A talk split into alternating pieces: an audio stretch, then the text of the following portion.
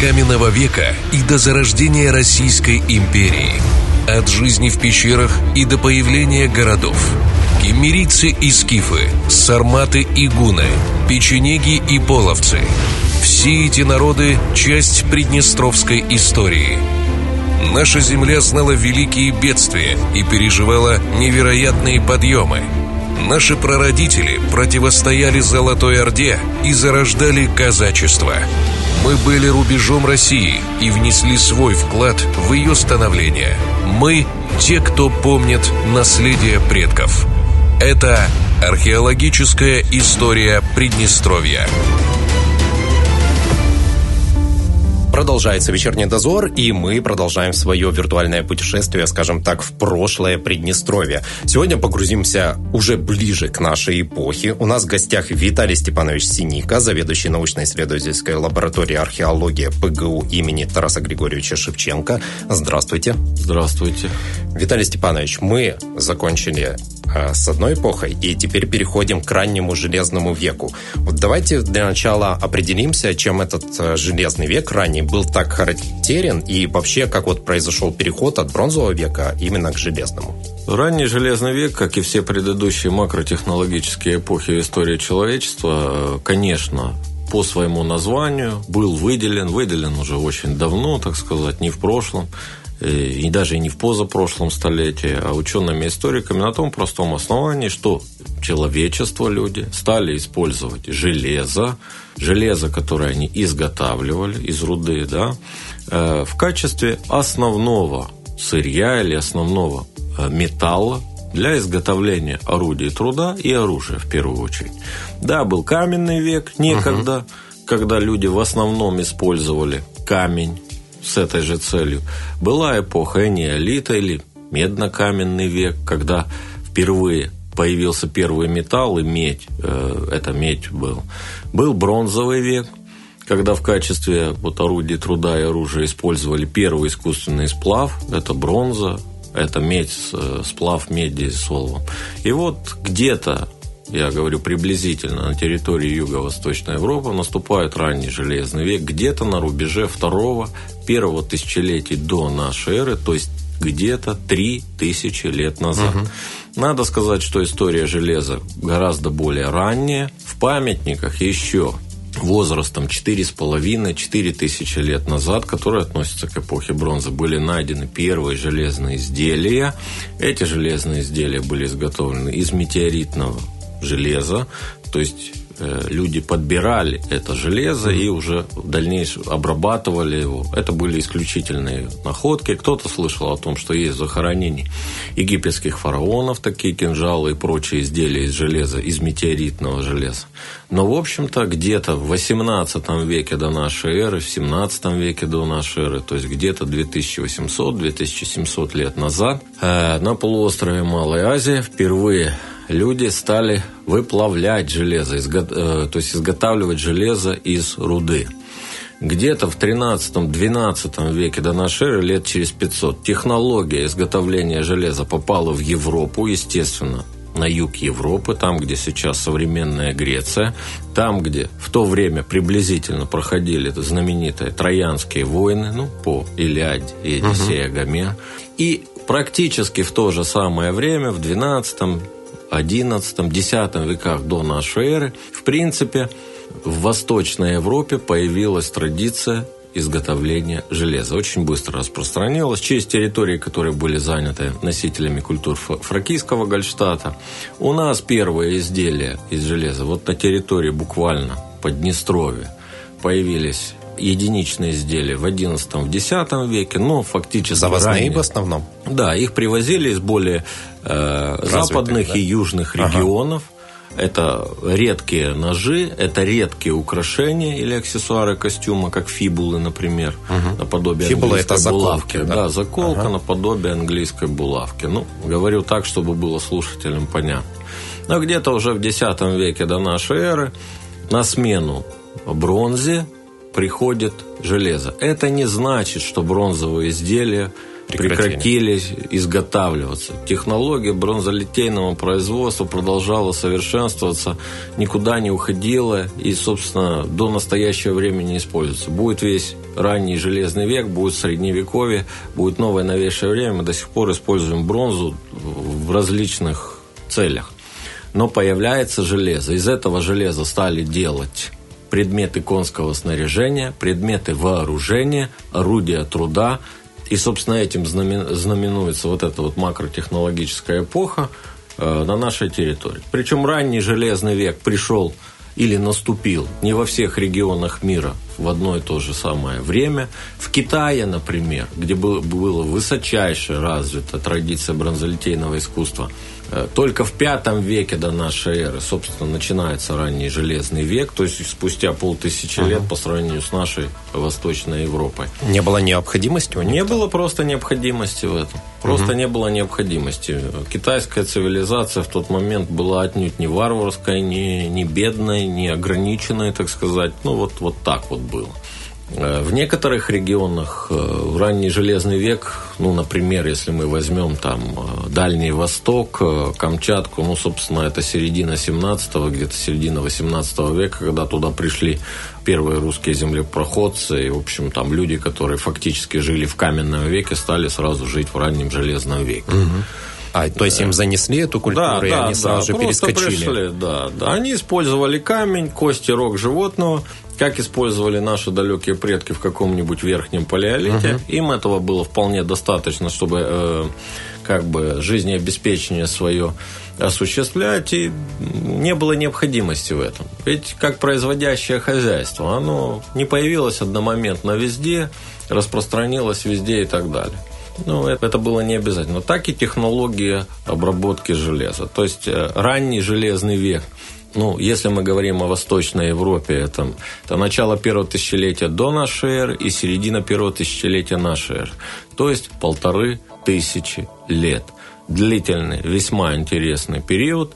Нашей территории здесь проживали разные народы, носители разных археологических культур – где-то с середины первого тысячелетия до нашей эры упоминания об этих народах попадают в греческие письменные источники, а поэтому мы знаем о таком народе, как кемерийцы. Угу. Естественно, мы хорошо знаем о скифах, мы очень хорошо знаем о гетах, которые э, жили ну, параллельно со скифами. Мы очень хорошо знаем о сарматах, не только по сведениям греческих, но и по сведениям римских историков. Ну и мы знаем о так называемых готах. Ну, это сложная, так сказать, проблема. И, конечно, мы все знаем уже о гуннах. Это финал раннего железного века на нашей территории. Знаем обо всем этом, поскольку в э, где-то с конца 7 начала 6 века на этой территории в Северном Причерноморье были греки, те греки что-то писали, это что-то до нас дошло посредством э, римских, затем средневековых историков.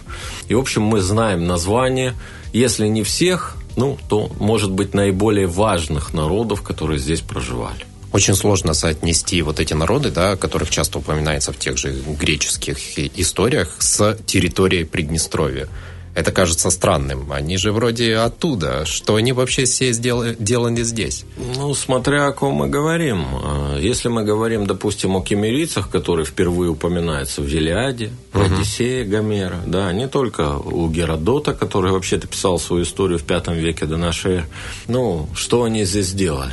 Ну, надо понимать, что наша территория, юг Восточной Европы, это, будем так говорить, практически самая западная часть великого пояса Евразийских степей. И все те перемещения подвижных скотоводов в начале, если мы говорим о э, раннем бронзовом веке, среднем бронзовом веке, позднем бронзовом веке, который примыкает к началу раннего железного века.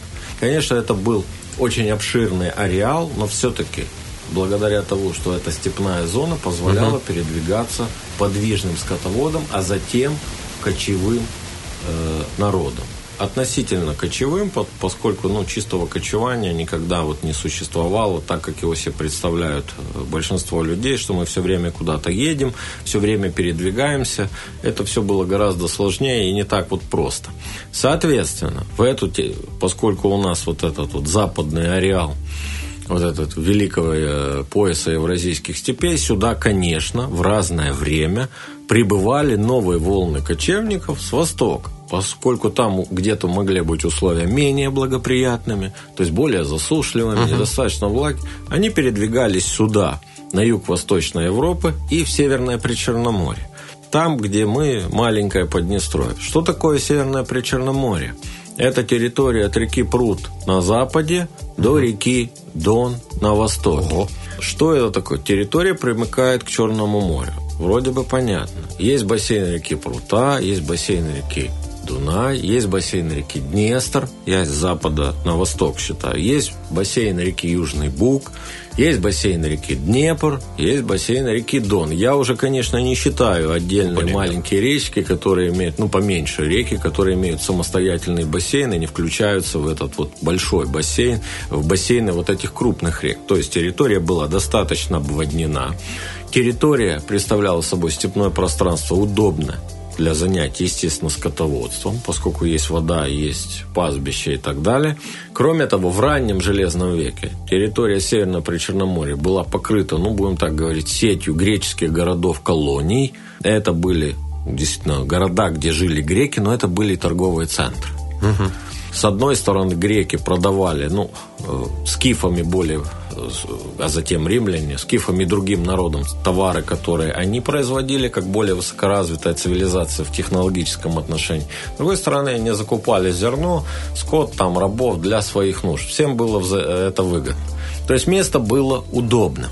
И поэтому ничего удивительного, что кемерийцы, о происхождении которых, ну, там, есть всяческие сложные теории, ну, вот считается, что это были потомки того населения, которое здесь и так проживало в позднебронзовое время, пришла еще какая-то волна из Поволжья или Волгодонского междуречия на нашу территорию, ассимилировало вот это местное позднебронзовое население и получились те самые кемерийцы. Ну, археологи так достаточно редко используют слово кемерийцы, поскольку это э, данные из письменных источников – Э, и мы чаще называем памятники этих кемерийцев, в основном погребения, ну, памятниками черногоровской археологической культуры. Угу. Потому что, ну, что скрывалось, какое население скрывалось под э, словом кемерийцы в письменных источниках, мы не знаем. Скорее всего, и это население, которое черногоровская культура, и ранние скифские памятники, все это называлось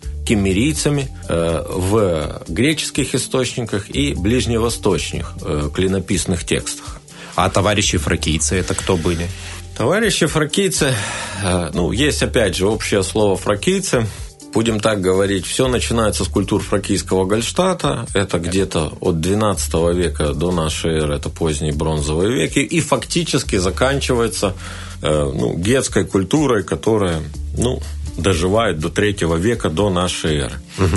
То есть, если культуры фракийского Гольштата – это территория э, прута Днестровского междуречия, это в том числе левобережье Днестра, памятники э, известны на нашей территории Каменского, Рыбнинского районов. Э, потом начинаются носители культур фракийского Гольштата. Точно так же, как и кемерийцы в более южных степных районах переходят ну, в железный век, будем так говорить, начинают использовать железо, да, это задокументировано археологически и так далее.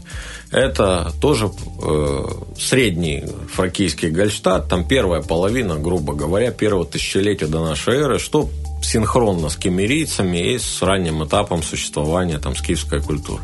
Ну и, собственно, поздние гольштадтские памятники, это вот, собственно, представлены всем известные, наверное, слышали, там, гетская культура.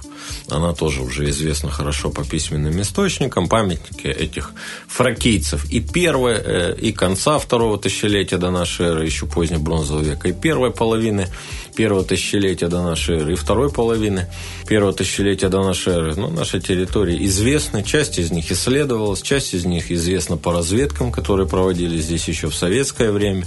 Ну, собственно, как бы и нами проводились уже в постсоветское время, да, вот текущее время.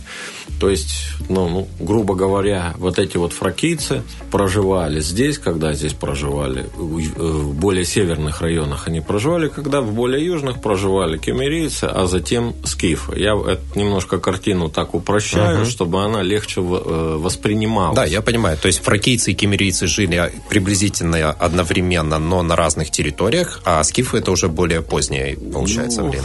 Тоже Или скифы, более раннее, скифы, ну, понимаете, кемерийцы у нас датируются в основном, вот памятники кемерийской культуры 9, 8, может быть, первая половина 7 века, угу. ну, во всяком случае, до нашей эры. После этого начинается скифская эпоха, вторая половина 7 века, ну и там вплоть там до, до рубежа эр. То есть те же самые фракейцы, которые живут севернее, одновременно, так сказать, э, они пережили этих полностью кемерийцев, они, так сказать, ну, продолжили суще- свое существование, когда был и ранний этап скифской культуры, и развитый этап скифской культуры. И, в общем, практически дожили до финала скифской культуры. То есть, как бы вот, вот такая вот схема.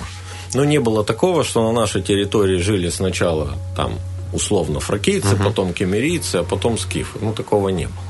А как они уживались вместе? Ну, различные хозяйственные уклады. Э, если мы говорим о фракийцах, это э, в первую очередь оседлые земледельцы. Угу. Соответственно, для них более подходит лесостепная зона по, мно, по множеству причин. Да? Э, если они оседлые, от них очень много поселенческих памятников. Это поселения, то есть места, где люди жили, но там не было как бы систем фортификации. Это городища, городища называются поселенческие памятники, имеющие систему защиты. Э, валы, рвы, угу, к примеру. Угу. Да? Э, лесостепная зона чем удобно? Э, во-первых, эм, можно расчищать определенное пространство для занятия, собственно, земледелием.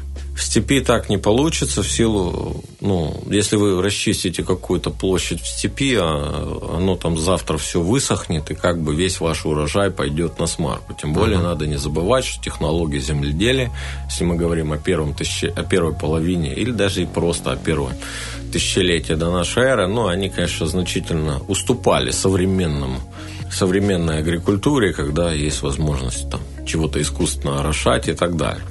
То есть они занимали эту лесостепную территорию. Да, вот если мы говорим о Приднестровье, это к северу от реки Ягорлык, где ага. местность более пересеченная, была более облесенная, э, и в древности она была куда более облесенная, нежели в настоящее время. Если мы говорим о более южных территориях, то есть эм, это, будем так говорить, степная зона. Да, в ней тоже было достаточно леса. Лес этот произрастал в первую очередь в поймах рек, но, поверьте, не только в поймах рек.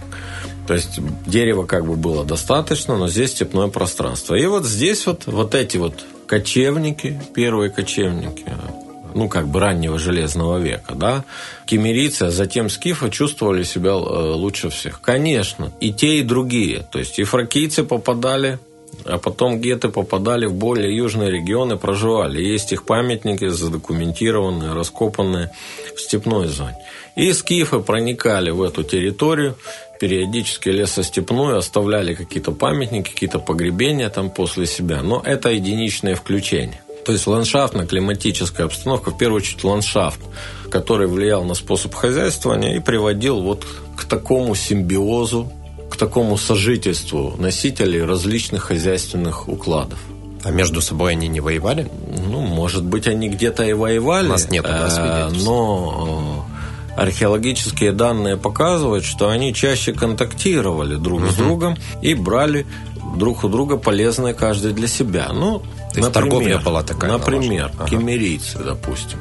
Они, например, будучи как бы кочевниками, они особо не изготавливали посуду. Если ее делали, лепную посуду, она грубая, такая простая, взяли там глину с какими-то там добавками, как-то обожгли, и, в общем-то, горшок не особенно. Если эта посуда качественная, она имеет, ну, так называемое специфичное черное лощение, она имеет определенный геометрический орнамент, мы сразу, да, понимаем, да, это погребение кемерийской или черногоровской культуры, но с импортом из э, фракийского Гольштата, будем так говорить, да, какой-то и таких случаев как бы немало. Никто, понятно, не нападал бы на несчастных фракийцев с целью отобрать у них два лепных горшка, пусть и красиво орнаментированных. То есть было какое-то взаимовыгодное. Что, чем они могли друг с другом обмениваться или там торговать? У одних есть скот, у других есть зерно. Вот угу. вам самая главная почва для как бы сотрудничества. В такой ситуации всегда выгоднее ну, иметь торгово-экономические связи. Но при этом, конечно, не исключается, что были стычки, конфликты. Мы о них не знаем по данным письменных источников. Э, какие-то следы прижизненных травм, смертельных или несмертельных, которые фиксируются на костях тех или иных погребенных, ну, можно интерпретировать как это Бытовая, следы. может быть. Во-первых, да. бытовая травма. Во-вторых, э, это может быть военная стычка, но внутри фракийцев или внутри кемерийцев. Угу. Да, ну, вот так вот будем говорить. То есть, вот такая вот ситуация. Я почему спрашиваю? Обычно, когда, знаете, вот говорят там «железный век», сразу же ты думаешь о том, что развивалось оружие. А раз развивалось оружие, значит, оно против кого-то применялось. Понимаете, оружие, естественно, применялось в войне, как бы в первую очередь, но с другой стороны, оружие такое, как наконечники стрел, наконечники копий, применялось угу. в, охоте. в охоте. Железо куда более прочный материал, нежели там любая медь, любое бронзовое там изделие и так далее. Об этом мы не будем забывать. По разным там причинам. Плотность, то есть э, нет такой хрупкости, как у меди, ну и так далее и тому подобное. Более функционально износостойкость, понимаете. Попробуйте использовать э, медное орудие для того, чтобы Тупица, да? э, ну просто рыхлить землю. И возьмите ага. там же мотыгу с железной насадкой. Две большие как бы разницы. Безусловно, оружие было необходимо, чтобы защищать себя от набегов э, каких-то соседей. Но были ли эти набеги из другого племени? Угу. Или это были вообще Другая набеги каких-то кочевников других, вообще ага. сторонних, там, инородных, это уже как бы другие вопросы. Ну и, в общем-то, технологическое продвижение э, заметно на всех этапах истории как бы человечества. Все, кто имеет возможность приобщиться к чему-то более прогрессивному, они стараются это как бы делать. А, вы сказали, что кемерийцы, они строили города, да, городище правильно это называют? Это фракийцы строили. Фракийцы, да, простите. Кемерийцы у нас кочевники, получается, а фракийцы, они были более оседлые. Вот а, города эти какие были по размеру? Ну, они очень разных э, размеров. Это, это может быть всего несколько гектар, это может быть несколько десятков гектар э, поселения. Да, города не в, в таком смысле, как мы сейчас представляем, где есть улицы, есть перекрестки угу. и так далее на территории этих поселений, если это поселение обнесено, опять же, фортификационными сооружениями, называется городище, соответственно, были жилые сооружения, где люди проживали, были хозяйственные сооружения, там, где осуществлялась некая хозяйственная деятельность, ну, например, изготовление керамики, мастерские по изготовлению различных изделий, различных изделий из металла, ага, уже. например. Это могли быть мельницы. Ага. Были хозяйственные сооружения, предназначенные для хранения припасов, продуктов, сырья, опять же, для керамического производства, э, для железоделательного, для ювелирного дела и так далее. Ну, как они жили? Территория, прилегающая к этому поселению, естественно, она возделывалась ручным, так сказать, трудом э, с целью, естественно, выращивания урожая. Никакой пшеницы там, конечно, в те времена не были. А выращивали просо, выращивали ячмень. Ага. Ну вообще, чтобы вы понимали, пшеница это то, из чего получается белый хлеб, вот так на самом деле, это даже вот в Российской империи уже где-то вот так э, не ранее середины 17 века Ого. стало выращиваться сколь-нибудь э, массово. А мы так привыкли. Понимаете, крестьяне тот белый хлеб практически никогда не ели, его и не видели. Это чтобы вы понимали. Только давайте не будем сравнивать 7 век до нашей эры и 17 век, ну, вот как бы вот это уже время там Российской империи и так далее. Крестьяне, в общем, во времена российских царей, императоров ели исключительно черный хлеб, то есть ржаной хлеб. Но если мы все-таки вернемся к раннему железному веку, к нашей территории, да, действительно оседлы, первую очередь это земледелие, во вторую очередь это различные производства и, ну, в первую очередь, они так как ремесла. Конечно, занимались э, э, косторезным делом, конечно, занимались обработкой э, шкур животных ну, с целью очень разной, это и одежда и прочее. Конечно, занимались камнеобработкой, потому что камень им был нужен, в том числе для изготовления жерновов, для помола зерен, которые зерен, естественно, да. зерна для превращения зерна в муку угу. и так далее. Ювелирное искусство. ну, или производство, будем так говорить, или ремесло, наверное, точнее, это изготовление различных, в первую очередь, украшений из, будем так говорить, драгоценных металлов, в первую очередь, золото и серебро. Оно существовало.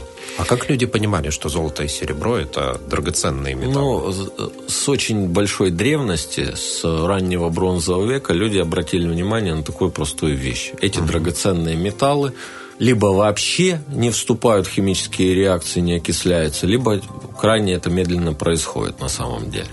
И поэтому вот этим вот металлам приписывались особые свойства. Угу. Извините, медь она темнеет, бронза она становится зеленой, хотя ее изначальный цвет совсем не зеленый и так далее. Железо, которое появилось значительно позже, вы, вы знаете, как оно выглядит, э, так сказать, в сыром виде.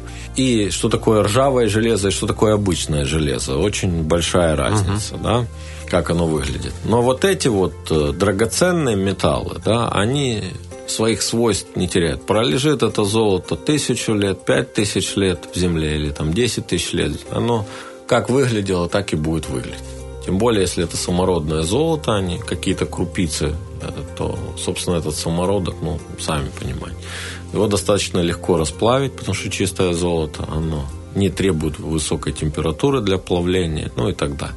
Собственно, занимались вот ювелирным делом. Потом железоделательное производство и железообработка. Что такое, чем оно отличается? Сначала железо надо изготовить. Угу. Чистого железа практически в природе невозможно найти. Ну, вот разве что там метеоритное железо, но сколько вы там насобираете метеоритного железа? Тем более, как бы, там, где много людей. То есть его надо из руды извлечь. То есть эту руду надо добыть, ее надо раздробить, размельчить, провести там очень серьезную, так сказать, процедуру нагрева, обжига для того, чтобы из этой руды ну, просто выплавить заготовки или крицы, как их называют, где-то вот, вот железо, как в виде современных кирпичей, да, ну я так грубо говорю. Бруски какие-то. Да, да, любые бруски ага. просто это железоделательное производство а есть железообработка, когда вот уже из этого железа изготавливаются конкретные орудия труда, оружие, все что угодно, в общем, которое железное. Тут, конечно, существуют очень разные технологии, так сказать. Это может быть э, ковка, это может быть литье, это может быть сочетание различных технологий, в зависимости от того, что нужно изготовить. Какие цели стоят? Да, одно дело надо сделать прочный меч – который должен подвергаться тщательной ковке, неоднократной закалке и так далее, если мы говорим о лезвии.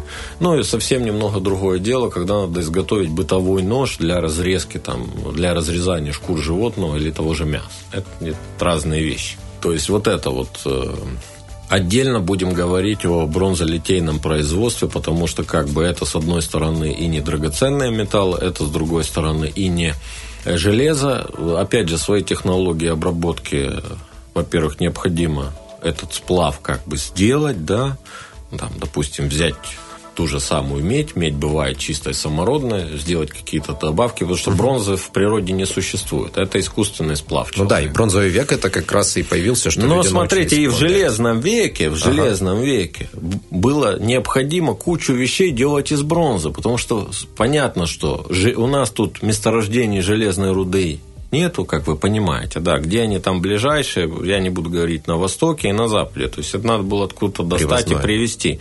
Ну, собственно, конечно, у нас нет особых выходов и меди и бронзы, но первый этап освоения железа, это железо было тогда, могло быть тогда дороже, чем серебро, если Ого. не дороже, чем золото, потому что функционально. Но была куча вещей, это украшения, аксессуары, костюмы, предметы конского снаряжения, которые не было никакого смысла изготавливать из железа в силу, потому что они там ну, не подвергались таким вот нагрузкам, чтобы был смысл делать их железными. Либо их не изготавливали из железа просто потому, что этого железа было недостаточно. Поэтому, если, если кто-то думает, что наступил э, ранний железный век и бах, исчезла э, бронза, но ничего подобного не случилось. Я уж не буду говорить, что до настоящего времени мы пользуемся бронзой, но, в общем, не так, как в древности. То есть э, это был, в общем, занимались всем, чем только могли. Домашнее ремесло, домашнее производство, обеспечивали как бы себя. Конечно, основное занятие земледелия, конечно, была торговля и обмен со всеми возможными соседями. Это внутриплеменная, это торговля и обмен со всеми инокультурными товарищами, которые проживали с ними поблизости. Это было. Вот така, такова была их основа вот, ну, быта хозяйства. Дома что из себя представляли, вот, ну, которые они строили? Э, это уже не были, я понимаю, из шкур натянутые, нет, когда нет, три нет, арматуры нет, нет, и шкуры. Конечно, ничего подобного уже не было. Знаете, каменный век уже давно-давно как угу. закончился. Никаких там не было вот таких вот, знаете, взяли кости мамонтов, там каких-то, какие-то жерти натянули шкуру. Конечно, было э, э, дома из чего строились. Использовали глину, делали каркас, из более-менее крупных бревен, там жердей. Этот каркас обвязывался плетнем для э, придания большей устойчивости. Угу. Конечно, это все обмазывалось глиной неоднократно, но чтобы защитить, естественно, Дерево. ну, защитить эту конструкцию от продувания ее... Ага. Щели, то есть, получается, закрывать, да, да? частично жилища были углубленные жилища, то есть нижняя часть дома, так сказать, была как бы полуземля. А зачем? Ну, так теплее будет. А, то есть потому тепло. что очаг будет в зимнее время на а, более низком уровне и будет нагревать. Знаете, такие жилища до 16 до 17 века строили как бы еще 300-350 лет назад, полуземляночного типа. Были, конечно, полностью наземные дома. В некоторых случаях использовался камень, э, в первую очередь для фундаментов, для цоколей, там, где этого камня было достаточно. Но, в принципе, в лесостепной зоне, особенно поблизости от Днестра, где выходы камня есть, и они есть, мы uh-huh. это знаем и сейчас, и были они и 3000 лет назад, там и 10 тысяч лет назад, как бы это использовали. Какое перекрытие было? Ну, перекрытие, конечно, было из э, органических материалов. Опять же, это дерево, это любой подручный материал. Конечно, шкурами никто там не перекрывал, это все легко могло бы там сдуться. Что мы фиксируем от этих жилищ? Ну, собственно, котлован этого строения – фиксируем, так сказать, очаг, очаг или очаги, если они есть, мы археологи. Потому что, естественно, вся верхняя часть, она, ну, с тысячелетиями она ушла и как угу. бы не сохранил. В зависимости от размеров жилища можно реконструировать, сколько человек там жило, жило, было ли это одна семья, несколько семей, потому что э, в этих жилищах могли быть перегородки, ну и так далее, комнаты. Э, были места в непосредственной близости от жилища, вот эти так называемые хозяйственные ямы, это не только как бы выгребные ямы, как мы сейчас, но и ямы для хранения припасов. Угу. Для хранения припасов, зерна. И необходимо было припасти каждой семье, в зависимости от количества человек, определенный, опять же, объем этого зерна, чтобы просто прокормиться вот в это холодное время года до будущего, так сказать, от урожая до урожая. Ну, вот, вот это мы знаем. Э, если мы говорим о кемерийцах, как кочевников да. мы вообще не знаем, где они жили, потому Серьезно? что э, следов их поселений нет.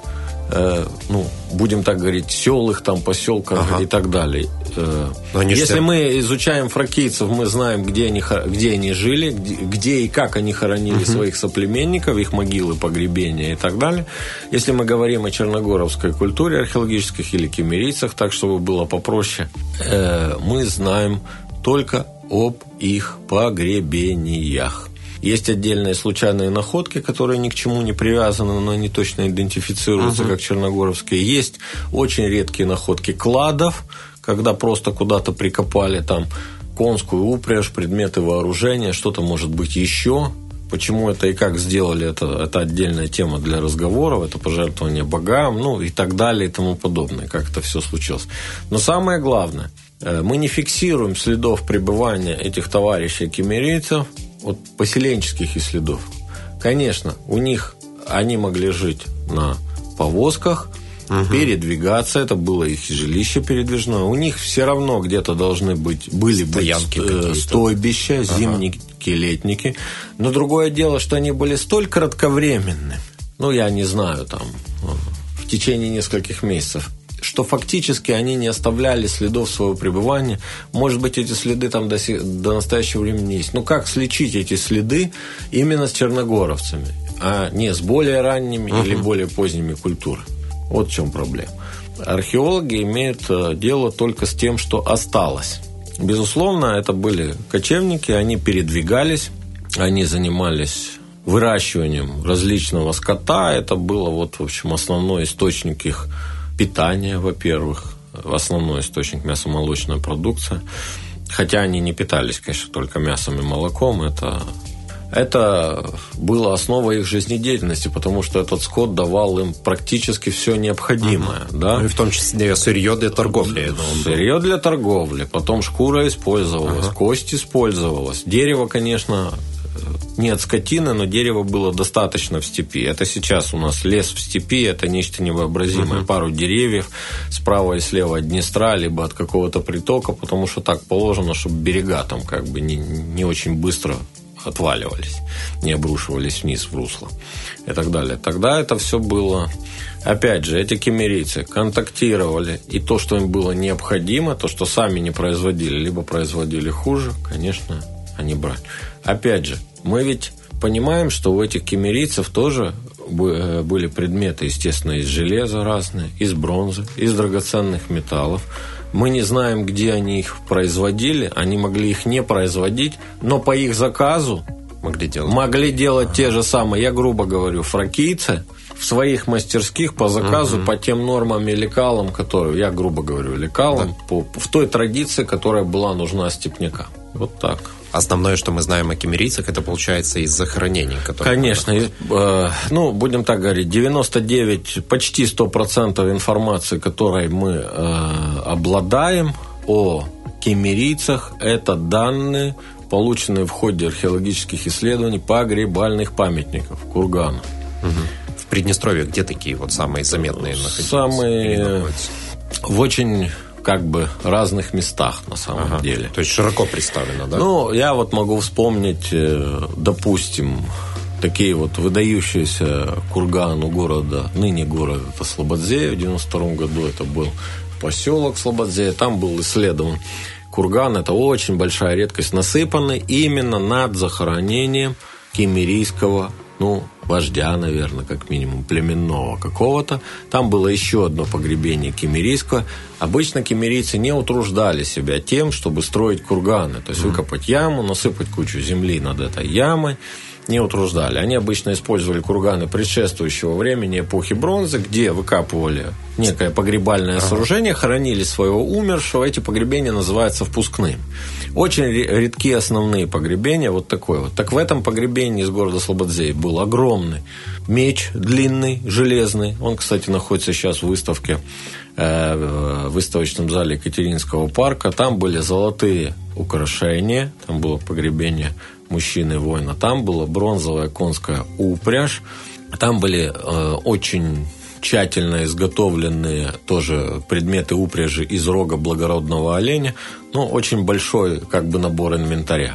Экстраординарный. Этот памятник эталонный для Юго-Восточной Европы. Почему он эталонный? Потому что вокруг него строится хронология аналогичных и синхронных древностей. Это, к примеру, самый знаменитый памятник. Далеко не единственный. Э, в разное время, и в 70-х э, годах уже прошлого века, и в 80-х годах уже тоже прошлого века исследованы были эти памятники в Григориопольском, Дубасарском районе. Нам посчастливилось буквально пару лет назад исследовать кемерийские погребения у села Глиное Слободзейского района. Что там угу. было интересно? Вот именно что было интересно отличать. Во-первых, мы нашли еще одно погребение, которое было основным для кургана. То это... есть именно для кемерийца было сделано? Да, именно для кемерийца был сделан очень там небольшой курган. Угу. Погребение было совершено в катакомбе. Это очень интересная конструкция. Катакомба была двухъярусная. Там был, было погребение на одном уровне ребенка, младенца. В основной камере был погребен взрослый человек. Я сейчас не могу сказать, мужчина это женщина, потому что когда все видят младенца и костяк взрослого человека, все это мама с ребенком. Ничего угу. подобного. Очень часто бывает, нас антропологи определяют мужчина и двое детей. 3-4 года. Как это случилось по возрасту, как бы подходит там дедушка и два внука. Как, почему случилось. В общем, интересная такая конструкция. Кроме того, рядом мы обнаружили еще серию этих погребений Э, опять же, кемерийских, я так буду говорить, каждая из которых была впущена в курганы предшествующего позднего бронзового века или белозерской, угу. белозерской археологической культуры. Откуда вы знаете, что оно к этой культуре относится? А потому что в этих погребениях были такие предметы, которые, э, во-первых, предметы, во-вторых, обряд, который ну, ну не, не позволяет относится. их перепутать ага. ни с какой другой археологической Понял. культуры. Вот Понял. такая вот специфика. Там даже если у нас нет каких-то радиоуглеродных дат, но просто вот сохранилось погребальное сооружение, в них сохранилось сосуды, кинжалы позднего бронзового, кинжал позднего бронзового века, прочие там находки, это понятно, что белозерская культура. Вот она, белозерская культура грубо говоря, 12-10 век до нашей эры, переход, это еще финальная бронза, переход к раннему железному веку, тут появляются первые кемерийцы, и кладбище этих кемерийцев накладывается на кладбище предшествующей белозерской угу. культуры. Очень интересно. Самый главный результат, что стало понятно, что этих кемерийцев значительно больше, чем считалось раньше. Ведь раньше, так сказать, ну, кемерийская проблема была то, что вот страшное дело, поздний бронзовый век, сотни поселений, сотни поселений, многие сотни поселений, так называемые, ну, не так называемая белозерской археологической культуры. Угу. Крупнейшие могильники этой белозерской культуры, где десятки, а порой сотни погребений в каждом из этих могильников, не считая, что эти отдельные погребения там с различной густотой разбросаны везде. Причем на левобережье Дуная, там, на Пруте, в Уджакской степи, на Днестре, на Днепре, в общем, в общем, их есть и поселение, и погребение. Тут начинаются ранние железные веки, тут происходит какая-то странная история. Степь как будто опустела. Редчайшее погребение этой кемерийской культуры вот на, все, на территории всего этого Северного Причерноморья вот исследователи насчитывают ну, максимум там до 300 или до 400 погребений. Но это немного, слушай. Эх, это, вообще... это, это сильно немного, я вам ага. скажу. Совсем немного. Это вот резко контрастирует с тем, что вот только было, что да, было, ага. и вот с тем, что вот будет после кемерийцев, когда этих скифов тут как бы стало совсем как бы и немало. В чем была проблема? Эти погребения атрибутировались исключительно на основании тех предметов, которые там были найдены. Если предметов в могиле не было найдено, просто по погребению сказать, к какому периоду он относится, к позднему бронзовому веку, ну, грубо говоря, второму тысячелетию uh-huh. до нашей эры, скифскому времени более позднему или еще к какому-то времени сказать практически невозможно.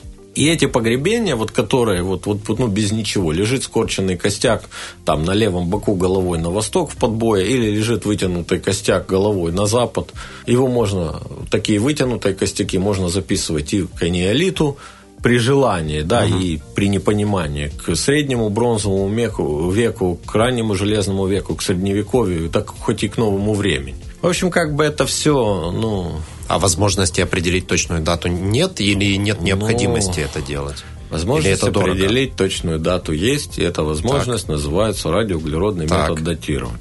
В прошлом году, э, благодаря гранту президента, я говорю об этом с искренней благодарностью, мы имели возможность не только раскопать получить новый археологический материал, который мы можем осознать с помощью как бы своего ума mm-hmm. и со своего опыта.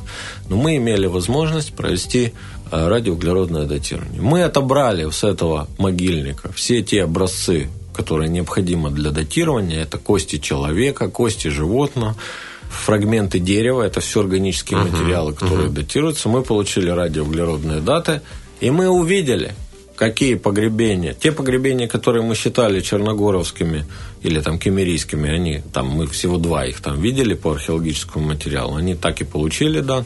Те, которые были белозерскими, финала позднего бронзового века, и получили соответствующие даты. А вот целая серия, около десятка погребений, в которых не было ничего из предметов, я это подчеркиваю, не получили все кемерийские даты. Причем не одну.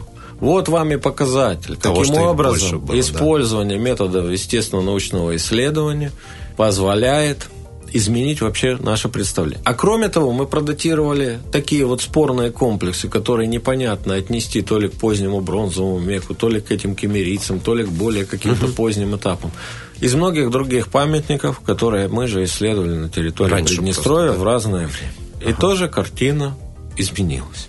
Я так понимаю, что научные данные будут со временем а, опубликованы. Конечно. Они, дол, они, во-первых, их необходимо еще перепроверить. Надо ага. в некоторых случаях сделать второй, третий раз э, э, дат. Это первое. Кроме того, надо продатировать еще серию памяти, мы, мы, мы все сразу не могли продатировать, поверьте, ну вот 30 лет мы работаем с 1992 года по 2021 год, ну, исходя из той суммы, которая была выделена, как бы много мы не сделали, но это, это конечно, не охватить все то, что необходимо сделать. Угу.